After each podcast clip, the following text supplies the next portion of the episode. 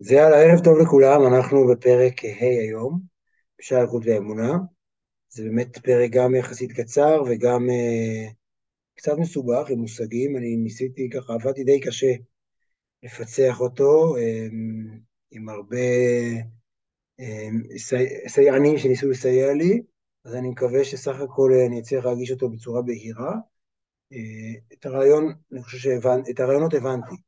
ואת האופן שבו הם באים לידי ביטוי ב... במילים כל מילה, זה לא לגמרי, אז זה בכל אופן זה פרק ה'.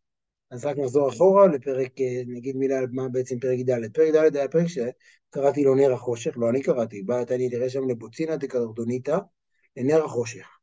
לכך שבעצם הוא שאל לפרק ג' איך העולם לא מתבטל במציאות. איך יכול להיות שהעולם קיים? איך יכול להיות שאם הקדוש ברוך הוא, הוא, הוא בעצם, אה, השמש נמצאת כאן, עדיין יכול להיות שאנחנו רואים את האורות. הרי הטענה שלו הייתה שברגע שהשמש, על השמש לא רואים את קרני השמש. שבשביל לראות את קרני השמש צריך להסתיר את השמש. כלומר, הקדוש ברוך הוא נמצא פה לגמרי, זה לא שהקדוש ברוך הוא נמצא אי שם כמו השמש, ולכן הוא סיים את פרק ג' בשאלה גדולה איך העולם לא מתבטל. איך אנחנו מרגישים שהעולם קיים. ובתוך ה... איך יכול להיות שאנחנו חווים את העולם כקיים כאשר אלוהים לגמרי כאן? איך אנחנו מרגישים יצורים עצמאיים? זו שאלה קיומית, זו לא רק שאלה פילוסופית. איך אנחנו, שאנחנו טוענים וטענו בהתרגשות בפרק א' וב' וג' שאלוהים נמצא לגמרי ומחיה את העולם ומהווה אותו בחדר רגל יש וכולנו אותיות של התורה שמקיימות את העולם ושממשיכות להיאמר כל הזמן, אז איך יכול להיות שאנחנו לגמרי לא מרגישים את זה? וממילא איך יכול להיות שהעולם קיים? זה בעצם השאלה הגדולה אה, שנמצאת כאן ברקע, ואז בפרק ד' הוא אומר בעצם הקדוש ברוך הוא כמו שהוא ברא את ה... כמו שהוא מהווה כל הזמן, כמו שהוא כל הזמן כוח בריאה אינסופי, שנוכח בכל דבר ומהווה כל דבר מאין ליש, ככה באותה מידה ברא את החושך. ובאותו מידה ברא את, ה, את הנר החושך, הוא ברא את המחיצה שמאפשרת לנו להרגיש, אה, אה, שמאפשרת לנו אה, לעולם להיאטם. וזה בעצם האופן שבו אנחנו יצרנו מרחב שהוא לגמרי מצד אחד שף, השתפעות לא יודע אם זו מילה חוקית, אבל שפע של אלוהים, שבעצם מהווה את העולם, כלומר שפע של הקדוש ברוך הוא, ומצד שני, לחלוטין תחושה של נפרדות גמורה, שזה, והסתר גמור, שזה נר החושך. וההסתר הזה הוא בעצמו גם כן הערה שלו. ההסתר הזה הוא בעצמו גם כן ביטוי, הוא, הוא נוכחות שלו, רק באופן של, של, של אה, אה, בלימה והסתרה. זה בעצם הרעיון שיש כאן, אה, שהיה בפרק ד'. בפרק ה', בעצם גם בכותרת שהצעתי לתת לשיעור, זה סדק, הסדקים. ואת זה אני אנסה כרגע להציע בפרק, כי זה הסיפור המרכזי של הפרק, הסדקים שבעצם בתוך הבריאה, שמצד אחד יש כאן בריאה שהיא שפע יודעים של אלוהים, ומצד שני אה, אה, אה, חסימה. ומול השפע הזה, השופע כל הזמן של כל האלוהים, יש חסימה מוחלטת. ובתוך זה בעצם יצר נקבים נקבים שמאפשרים לשכינה להתגלות, וזה בעצם הסיפור של הפרק הבא, פרק ה'. רגע. אז עכשיו נעבור אל הפרק עצמו. בבקשה. אתם יכולים לראות, זה האורך של הפרק, כמו שאמרתי, פרק מאוד קצר, אבל סבוך. והנה, על זה אמרו רבותינו זיכרונם לברכה. בתחילה עלה במחשבה לברוא את העולם במידת הדין. ראה שאין העולם מתקיים, שיתף בו מידת הרחמים. זה מדרש מפורסם, שנמצא בבראשית רבה, וגם רש"י מביא אותו, ויש לו הרבה מאוד משמעויות, ובעצם הוא אומר, בתחילה הקדוש ברוך הוא ברא במידת הדין. כלומר, בשביל לברוא את העולם, הקדוש ברוך הוא בשביל ליצור את המרחב המנוכר, שייצור את המרחב שבו אדם, שבו הבריאה תרגיש בריאה, שבו הבריאה לא תרגיש. זה סוג של אה, רק אה, אה, ביטוי של אלוקות מתמדת. בשביל שהבריאה תרגיש עצמאית וריבונית, שמיד נתייחס למה, זה דבר שהוא עסק בו רבות בתניא, בליקוטי המרים, למה צריכה לברוא עולם כזה, אבל הוא קודם כל ברא עולם שהוא לחלוטין אטום. בתחילה היה במחשבה לברוא את העולם במידת הדין, כלומר הוא אטם אותו לחלוטין, נתן תחושה שיש עולם קיים. ראה שאין העולם מתקיים, שיתף בו מידת הרחמים. כלומר, הוא יצר בעצם, הוא לא ביטל את מידת הדין, הוא לא ביטל את המסך, הוא לא ביטל את החושך, אבל הוא יצר בתוך החושך סדקים. זה בעצם הרעיון כאן של מידת רחמים. זה לא מידת חסד, הוא לא חוזר, כלומר יש לנו את החסד, הרי דיברנו בפרק הקודם, שיש חסד, ששופע כל הזמן, באופן כמעט לא רצוני, הקדוש ברוך הוא כל הזמן שופע חסד ובורא את העולם, ואז בשביל הדבר הזה יצר מצב שבו אף בין, אין, אין, אין, אין תחושה של ברואים, כל העולם הוא ביטויים ובעצם יישומים או נוכחות של אלוהים, כל העולם הוא אותיות של אלוהים, ממילא אה, אה, אה, הדבר הזה בעצם בשביל לחסום את הדבר הזה, בשביל ליצור אה, הסתר, בשביל ליצור עולם שיש בו תחושה של ברואים, נוצרה מידת הדין. שמידת הדין, כמו שאמרנו, זה סוג של דבר שהוא חותך, הוא ממקצע, זה כמו בעצם ההי מוצאות הפה, שאמרנו, שבעצם הקדוש ברוך הוא יש לו, אם, אם השווינו את זה לקול, אז הקול שופע כ, כהבל גדול, כהה גדול, והאותיות בעצם מקנות צורה לקול הזה, האותיות, ובעצם ההם מוצאות הפה, שזה השפתיים, שזה החך, שזה הלשון, שזה הגרון, השיניים והשפתיים, כל אלה בעצם מעצבות את האותיות, אבל מידת הדין בעצם היא מחסום מוחלט. והדבר הזה הוא דבר שהעולם לא יכל להתקיים. מה פירוש העולם לא יכל להתקיים? כי בעצם אה, העולם אה, יכל להתקיים, היה לו חוקיות, הייתה תחושה שהעולם מסודר לחלוטין. בעצם המידת הדין היא מידת הסדר, הוא יצר סדר מוחלט לעולם.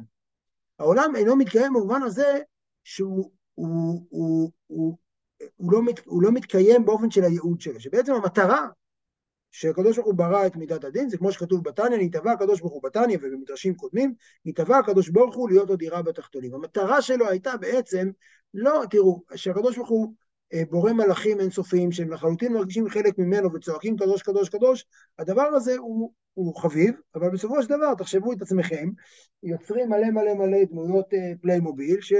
ותכתבו עליהם, תכתבו, מציירים קומיקס או זה, וכותבים על כל אחד שהם מחמאות לעצמכם. הדבר הזה לא מחמיא לנו, הדבר הזה לא יוצר עבורנו שום פעולה. לעומת זאת, כאשר אנחנו מגדלים ילד והוא אומר לנו דבר, למרות שהוא הוא שלנו, הוא בריאה מבשרנו, והוא אומר לנו מחמאה, הדבר הזה עושה לנו משהו אחר לגמרי. וזה בזכות הנפרדות. בזכות הנפרדות נוצר משהו בעבודה, וזה בעצם מה שהקדוש ברוך הוא רוצה ליצור. הוא רוצה ליצור בעצם, לא בשביל עצמו כמובן, אלא בשביל הברואים, בשביל שלברואים תהיה, יהיה פה איזו משימה, איזו הוא רוצה בעצם לאפשר משהו שהוא לא לגמרי ברור, וכתוב שעל נתבע הקדוש ברוך הוא להיות בדירה בתחתונים שעל תאוות לא שואלים שאלות, אבל בעצם המטרה היא שיהיה כאן איזה מסע, יהיה כאן איזו התרחשות של, אה, של געגוע, של געגוע, של צמא. והעולם לא מתקיים. כלומר, הדבר הזה, ברגע שהוא יצר משיחה, מסכת, אה, מסך כל כך חד וחלק וחוקיות כך ברורה של העולם, שמידת הדין, שכחו את הקדוש ברוך הוא. העולם לא התקיים, הדבר הזה לא, לא עבד, לא, לא קרה בו כלום. רע שאין העולם מתקיים, שיתף בו מידת רחמים. שזה בעצם, שוב, זה לא חסד, הוא לא ביטל את מידת הדין, אלא הוא בעצם אפשר בו הוא אישר בו אה, איזה סדקים, איזה נקבים בעולם, שמאפשרים בעצם, אה, חריצים שמאפשרים בעצם להערה לעבור את מידת הדין, ההערה להגיע לעולם. והנה הם, דהיינו, התגלות אלוהות על ידי צדיקים ואותות ומופתים שבתורה. יש פה, אנחנו נראה בפרק שיש פה כמה דברים, אבל קודם כל זה צדיקים. צדיקים הם בעצם, וזה דימוי מאוד מאוד מאוד יפה של צדיקים, שהם בעצם, המטרה שלהם זה גם נותן מענה למה צריך צדיקים, הרי צדיקים אין עבודה, הם לא צריכים להתגבר על איזשהו קונפליקט פנימי שלהם, הם לא בינוניים, אלא צדיקים, העניין שלהם, שהם סוג, הם, מהותם זה להיות צינור, מהותם זה להיות התגלות של אלוהות, שאתה רואה אותם ואתה פתאום מרגיש שהעולם אחד. כלומר, הרעיון בצדיק, צדיק שהוא באמת צדיק, מאפשר לאדם שכאשר הוא רואה אותו, הוא פתאום רואה את ההרמוניה, הוא מגלה מחדש שהעולם הוא כולו ביטוי לאלוהות, שהוא מגלה מחדש שאין פה את ההסתר הזה. לרגע הוא פתאום מרגיש ש, שהעולם לא מנוכר, שהעולם לא חתוך, שהחוקיות של העולם יכולה להיפרע. צדיקים הם בעצם המופרעים, שמפריעים לחוקיות הברורה והאטומה של העולם, ומאפשרים אה, פתאום לאלוהות, למידת החסד, או למידת הרחמים, לחדור את מידת הדין, לקלקל קצת את השורה. אז זה צדיקים קודם כל, ואותות ומופתים שבתורה. כלומר, הדבר השני זה הניסים. הרי בתחילת, בפרק א', פרק ב' ופרק ג', שהוא דיבר על השגחה פרטית, הוא אמר, העולם עצמו, העולם עצמו הוא ההתגלות של אלוהים. אני לא צריך שיבקעו המים בים סוף בשביל שיהיה נס. הנס הוא עצם קיומם של המים. זה הרבה יותר נס. אבל מה לעשות שאנחנו, כאן מהנקודת מבט שלנו, העולם לא מתקיים, אם אנחנו רואים רק מים זורמים, זורמים, זורמים. אנחנו לא מרגישים שום, את, ה, את הדבר, את, את, אנחנו לא מרגישים את אלוהים. ולכן אנחנו מדי פעם שוברים את, המציאות. שוברים את המציאות בשביל להראות שבעצם אלוהים הוא מעל המציאות. הניסים הם לא משהו שמראה איזה אלוהים גדול הוא מצליח להרים מים, זה שטויות מבחינתו, אלא הניסים מראים שבעצם החוקיות של העולם היא דבר נברא, והיא דבר שאפשר באותה מידה לפרוע אותו. וברגע שאנחנו קולטים שהחוקיות של העולם, ואפילו הזמן, הוא דבר נברא, ממילא אנחנו מסוגלים להבין שאלוהים הוא, הוא גדול, שיש אלוהים, שהנס הוא לא איזו הוכחה לגדולה, אלא איזה אלוהים חזק הוא מצליח להרים את המים, אלא לזה שבעצם כל החוק של זה שמים צריכים לזרום וגרביטציה, כל הדבר הזה, בעצם הוא, הוא, הוא, הוא, הוא תחת אלוהים, ואלוהים אלוהים לא, לא כפוף לחוק הזה. אז זה בעצם הרעיון על ידי צדיקים ואותות ומופתים שבתורה, כאן יגידו שהתורה עצמה היא גילוי. אנחנו נראה את זה גם בהמשך הפרק, שהאותות המופתים הם התורה. כלומר, האותות המופתים זה לא רק אירוע היסטורי, אלא עצם היכולת, ולכן ממילא כל מה שאנחנו מזהים נס, זה עוד פעם אותות המופתים שבתורה, וגם התורה עצמה היא סוג של אות ומופת, של סוג של חריץ, סוג של התגלות של מידת הרחמים. והנה על זה אמרו בזוהר, והנה על זה אמרו בזוהר, דילאלה בסתרא דקדושה הילה, אית ימינה ואית שמאלה. דהיינו חסד וגבורה. כלומר, הרעיון כאן הוא בעצם אומר שבזוהר, הרעיון הזה, שיש את מידת החסד, ואז יש את מידת הדין, בעצם את מידת הגבורה, זה בעצם משהו שנמצא בבסיס, זה, זה, הנר החושך הזה הוא משהו שנמצא במקום הכי עליון של הקדוש ברוך הוא. במקום הכי עליון של הקדוש ברוך הוא יש את יד ימין שנותנת ואת יד שמאל שעוצרת. וזה משהו מהותי באלוהות. ולכן, ממילא, זה גם מחזק לנו את הרעיון שההסתר הוא חלק מאלוהים, מבסס את הרעיון הזה על ידי המדרש הזה, וגם אומר שבעצם אה, אה, בכל דרגה, גם בח... אני אגיד ככה, גם כאשר יש היבקעות של מידת הרחמים שבאה על ידי צדיקים ואותות נופלים שבתורה, כפי שתכף נראה, גם שם עדיין יש חסד וגבורה. כלומר, הרעיון הזה שיש כאן עצירה, זה משהו מהותי באלוהים, והאינסוף הזה, המחיצה הזאת היא לא זמנית, היא לא מקומית, היא לא ברובד שלנו, אלא המחיצה הזאת היא, היא שואבת את הכוח שלה מהאינסוף. ולכן היא גם ממילא, אנחנו נראה, היא לא ניתנת להבקעה בקלות, אלא היא, אבל ממילא היא בכל דרגה שהיא ביטוי של אלוקות בעצמה, כלומר המחיצה עצמה. פירוש דשתיהם הם מידות אלוהות למעלה משכל הנבראים והשגתם. דאי הוא וגרמו אחד בעולם האצילות. כלומר, עכשיו נגיד מילה על העולמות, אני מנסה כאן לבאר את הפרק, את המושגים, יש כאן כמה וכמה מושגים בפרק, שאני מנסה לבאר אותם רק באופן שמשרת כרגע את ההבנה של הפרק הזה. עולם האצילות זה עולם הראשון, כלומר זו פעם ראשונה שיש עולם, כלומר שיש העלם. הקדוש ברוך הוא היה לבדו בעולם בלי שום דבר, ש... בשום, בשום מרחב של צמצום. קשה לנו להבין את זה וזה מאוד מובן, אבל ככה הוא היה. ואז נוצרו לאט לאט בדרכים שונות ומשונות נוצרו עולמות. העולם הראשון שנוצר הוא עולם האצילות. עולם האצילות בשונה מעולמות בריאה, יצירה, עשייה שמרבדים תחתונים, עכשיו זה לא איזה משהו גיאוגרפי וגם לא משהו כרונולוגי, כולם קיימים כל הזמן, אז עולם האצילות הוא בעצם ביטוי הראשון למרחב של עולם. ובעצם מרחב של עולם שבו פעם ראשונה יש חלוקה. בין, אה, אומרים שפעם ראשונה יש חלוקה בשמות השם.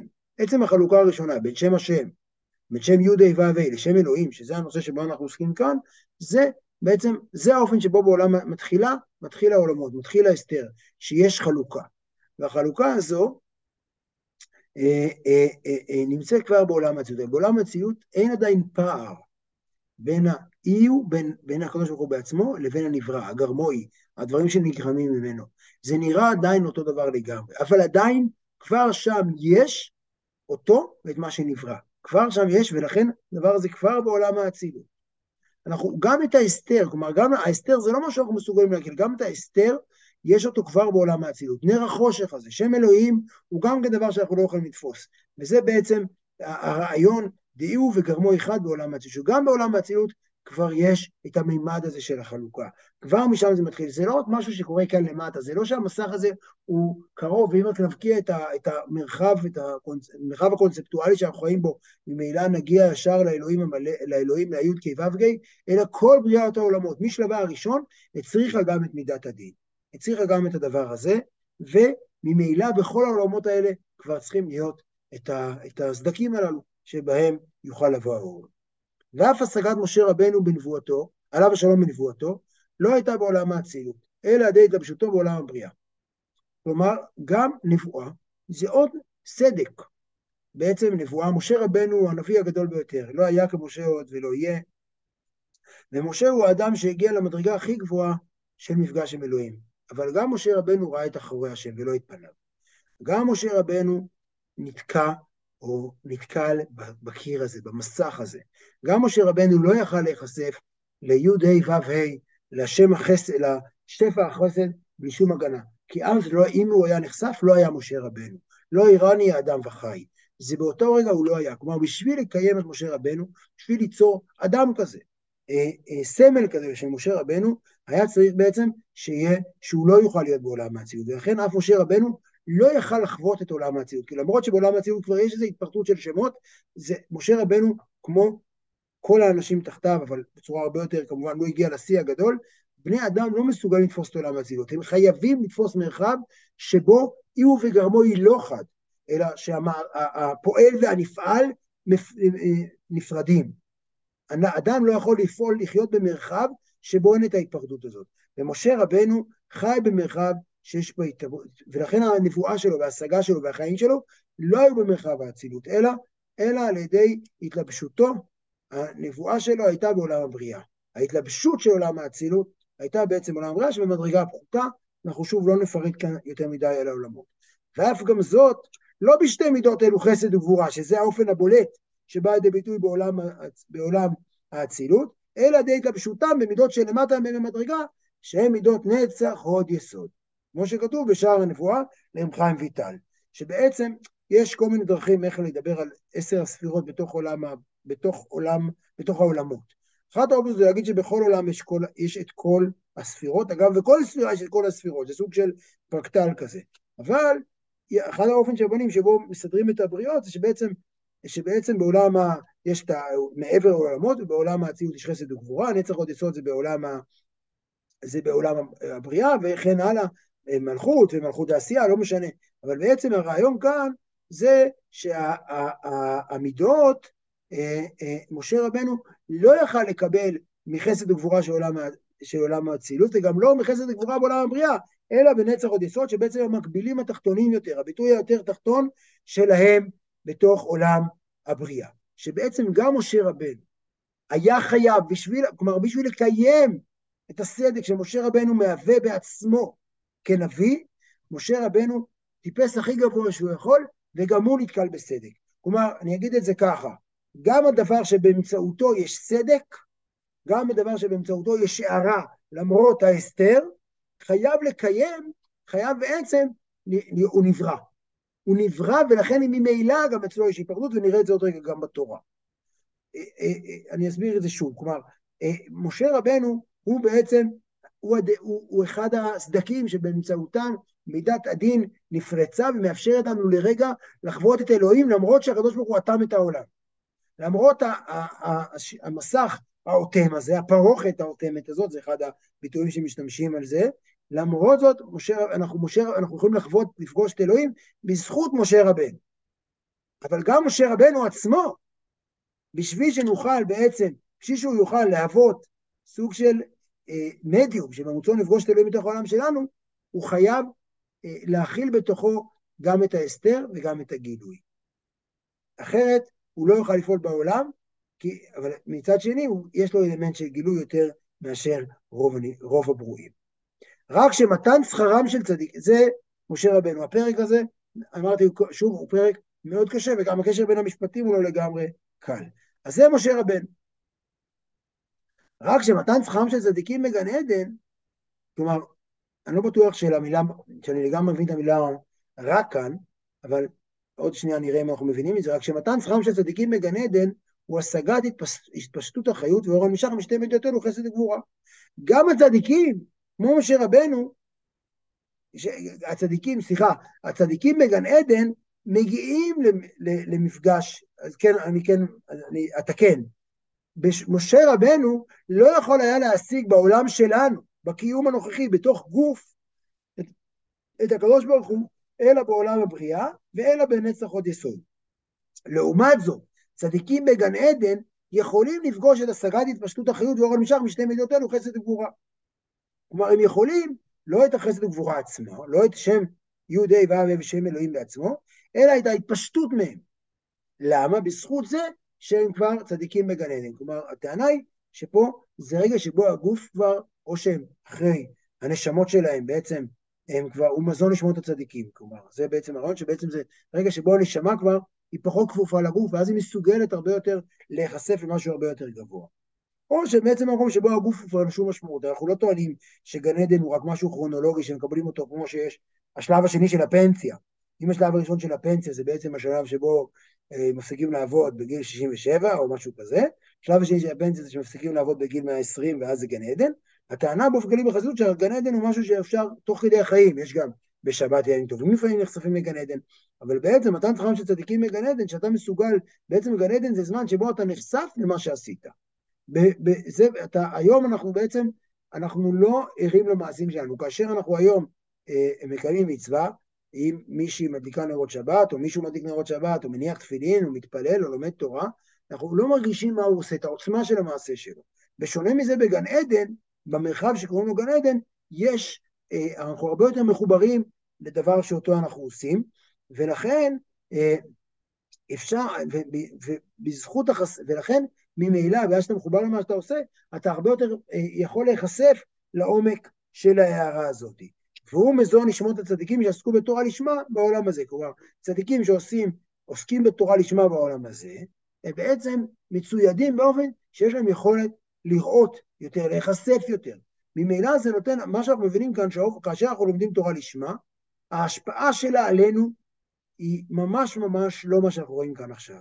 תכף נראה שגם המצוות. התורה היא מזון הנשמות, התורה נותנת לנו משהו שאנחנו לא יודעים, היום אנחנו חושבים שאנחנו מתקיימים מארוחת ערב, מארוחת בוקר, מכוס מים, אבל באמת אה, אנחנו לא יודעים שיש, אנחנו מזינים את, הנש... את הגוף שלנו, אנחנו מזינים באמצעות הדברים האלה.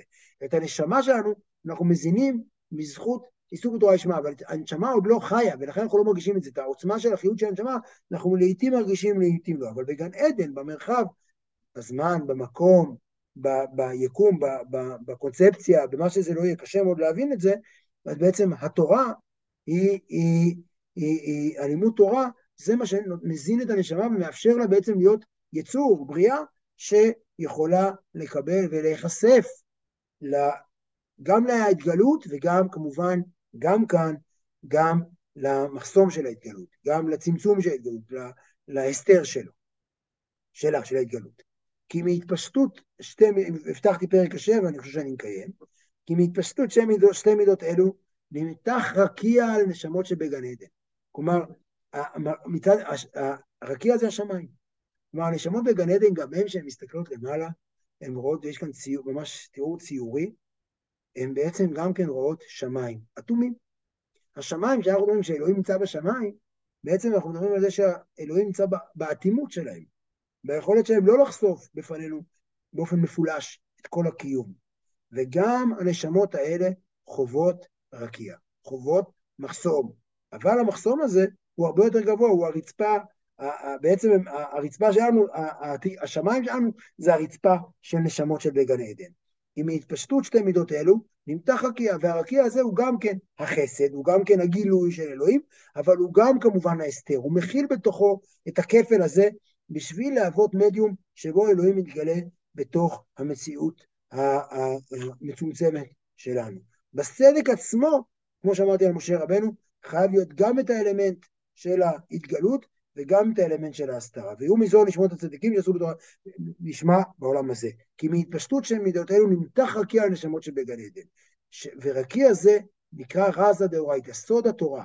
ובו סוד כ"ב אותיות תורה נתונות משתי מידות אלו כל הזמן, בכל הדברים, גם בתורה, שהיא אחד הדברים הכי משמעותיים, וראינו את זה בפרק ה' בתניא, מי שהולך איתנו דרך ארוכה ומי שלא מוזמן להתחיל אותה, הכל מוקלט ואפשר לשמוע, אבל יש פה פרסומת קטנה, אבל בעצם התורה עצמה היא, בעצם אחד החריצים הכי משמעותיים שבאמצעותו אפשר לחבק את המלך כביכול, כפי שכתוב שם.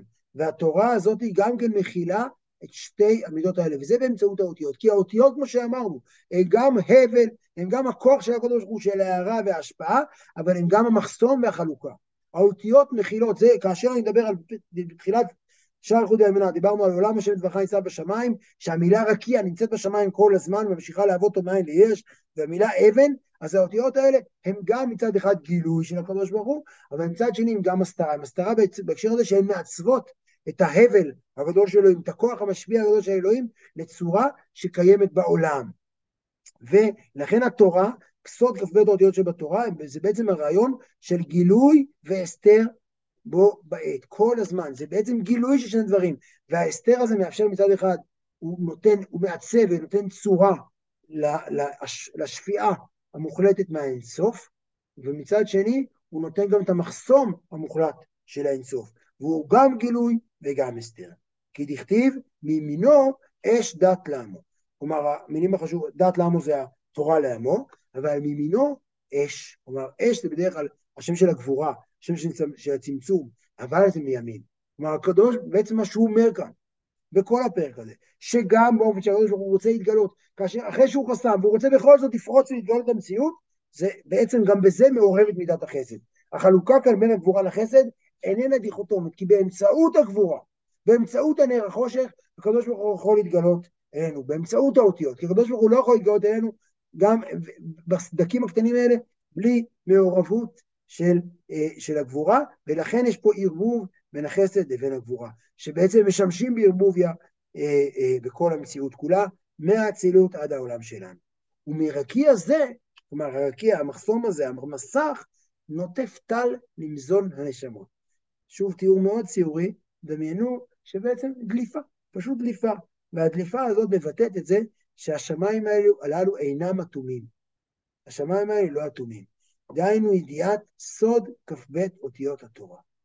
כלומר, שאתה חושף, ידיעת סוד כ"ב אותיות התורה, שבעצם אתה חושף את זה, שלמרות שהאותיות מבטאות אה, אה, אה, מחסום, מבטאות אה, אה, ביטוי מעוצב וחוסם שהרע של אלוהים, אתה חושף את זה, שאלוהים נמצא בתוכם.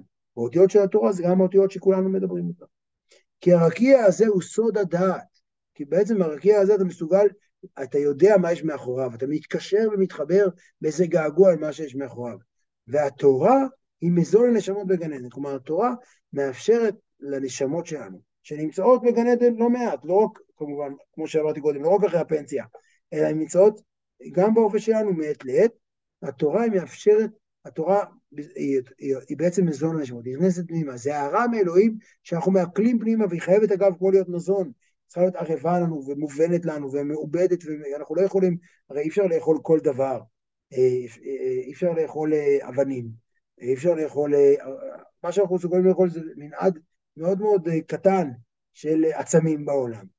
כי התורה צריכה משהו שמעובד עבורנו, וזה מה שמאפשר לנו, נותן לנו את הכוח להיחשף בעצם למרחב של גן עדן, למרחב של, של האלוהות, שבה לרגע נחשפים לכך שגם יהיו וגם גרמו אחד, שגם הפועל וגם הנפעל אחד, שגם החסד וגם הגבורה, שגם האורות וגם הכלים, גם ההבל, השפע וגם האותיות, שזה כל מיני ביטויים, כל הביטויים האלה שנאמרו קודם, בעצם זה מאפשר. והמצוות הן לבושים.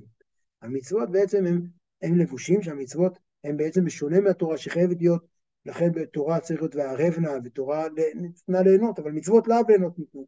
מצוות לא צריכות להיות מעובדות ומעוקלות אצלנו, אפשר להתעטף בהן בלי להבין אותן עד הסוף, בלי להתחבר אליהן עד הסוף, אבל כל אלה מאפשרים לנו בעצם המצוות והתורה שאנחנו בעצם מקיימים בחיים שלנו עכשיו, הם סדקים נוספים שבאמצעותם אנחנו מסוגלים לרגע, ברגעי גן עדן שלנו, בחיים האלה ובחיים של האחריהם, לחוות לרגע שאלוהים את, ה, את, ה, את הפריאה, את ההפרעה של האלוהות בעולם, את היכולת של האלוהים לרגע לשבור את החוקיות והסדר והדין שמביא איתו העולם. אז זה הרעיון של הפרק הזה, כאמור, פרק עם המון מושגים, פרק לא קל בכלל, אבל לזכותו להיאמר שלא ארוך. אז אני אחזור רגע על כל הסדקים, שאני מקווה שהבנתם משהו, אני אנסה רגע להבין, להסביר שוב בעיניי את הרעיונות המרכזיים של הפרק. בעצם הקדוש ברוך הוא ברא עולם, קודם כל, התחיל להוות עולם, התחיל לשפוע ממנו עולם.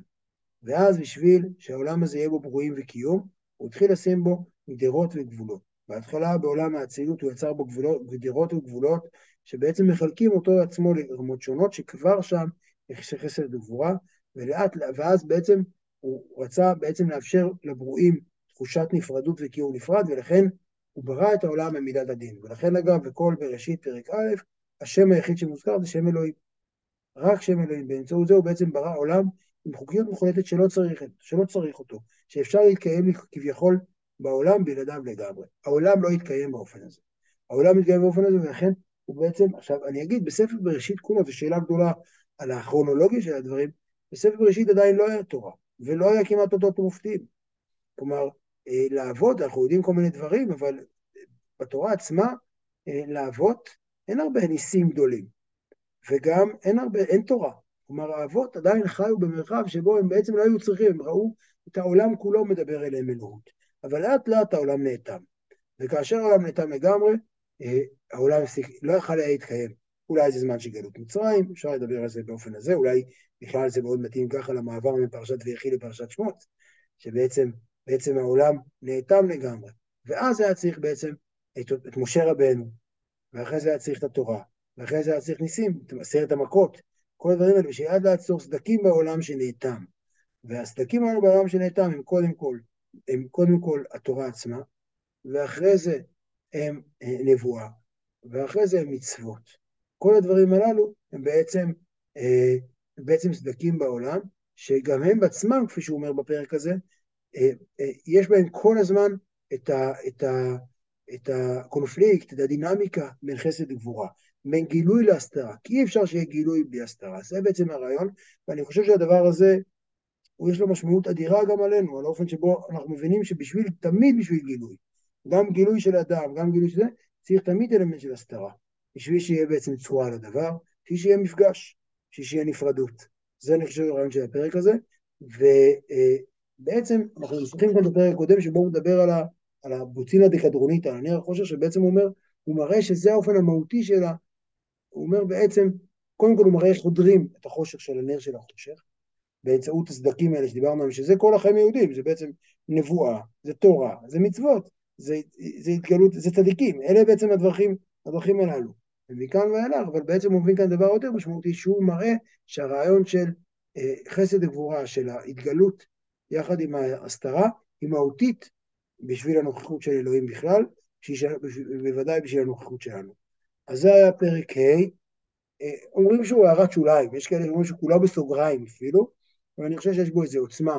אה, הוא דווקא, הוא פחות פילוסופי מפרקים אחרים, הוא הרבה יותר מדבר על החוויה שלנו, ומעניין לחשוב עליו כמעבר מספר בראשית, ספר שמות, ואני לא בטוח שזה מספיק מבוסס, אבל אני מציע את זה כפרשנות.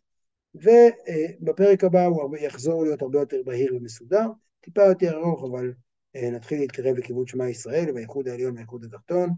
אז זהו לערב זה, שבוע טוב, ספר שמות מוצלח לכולנו.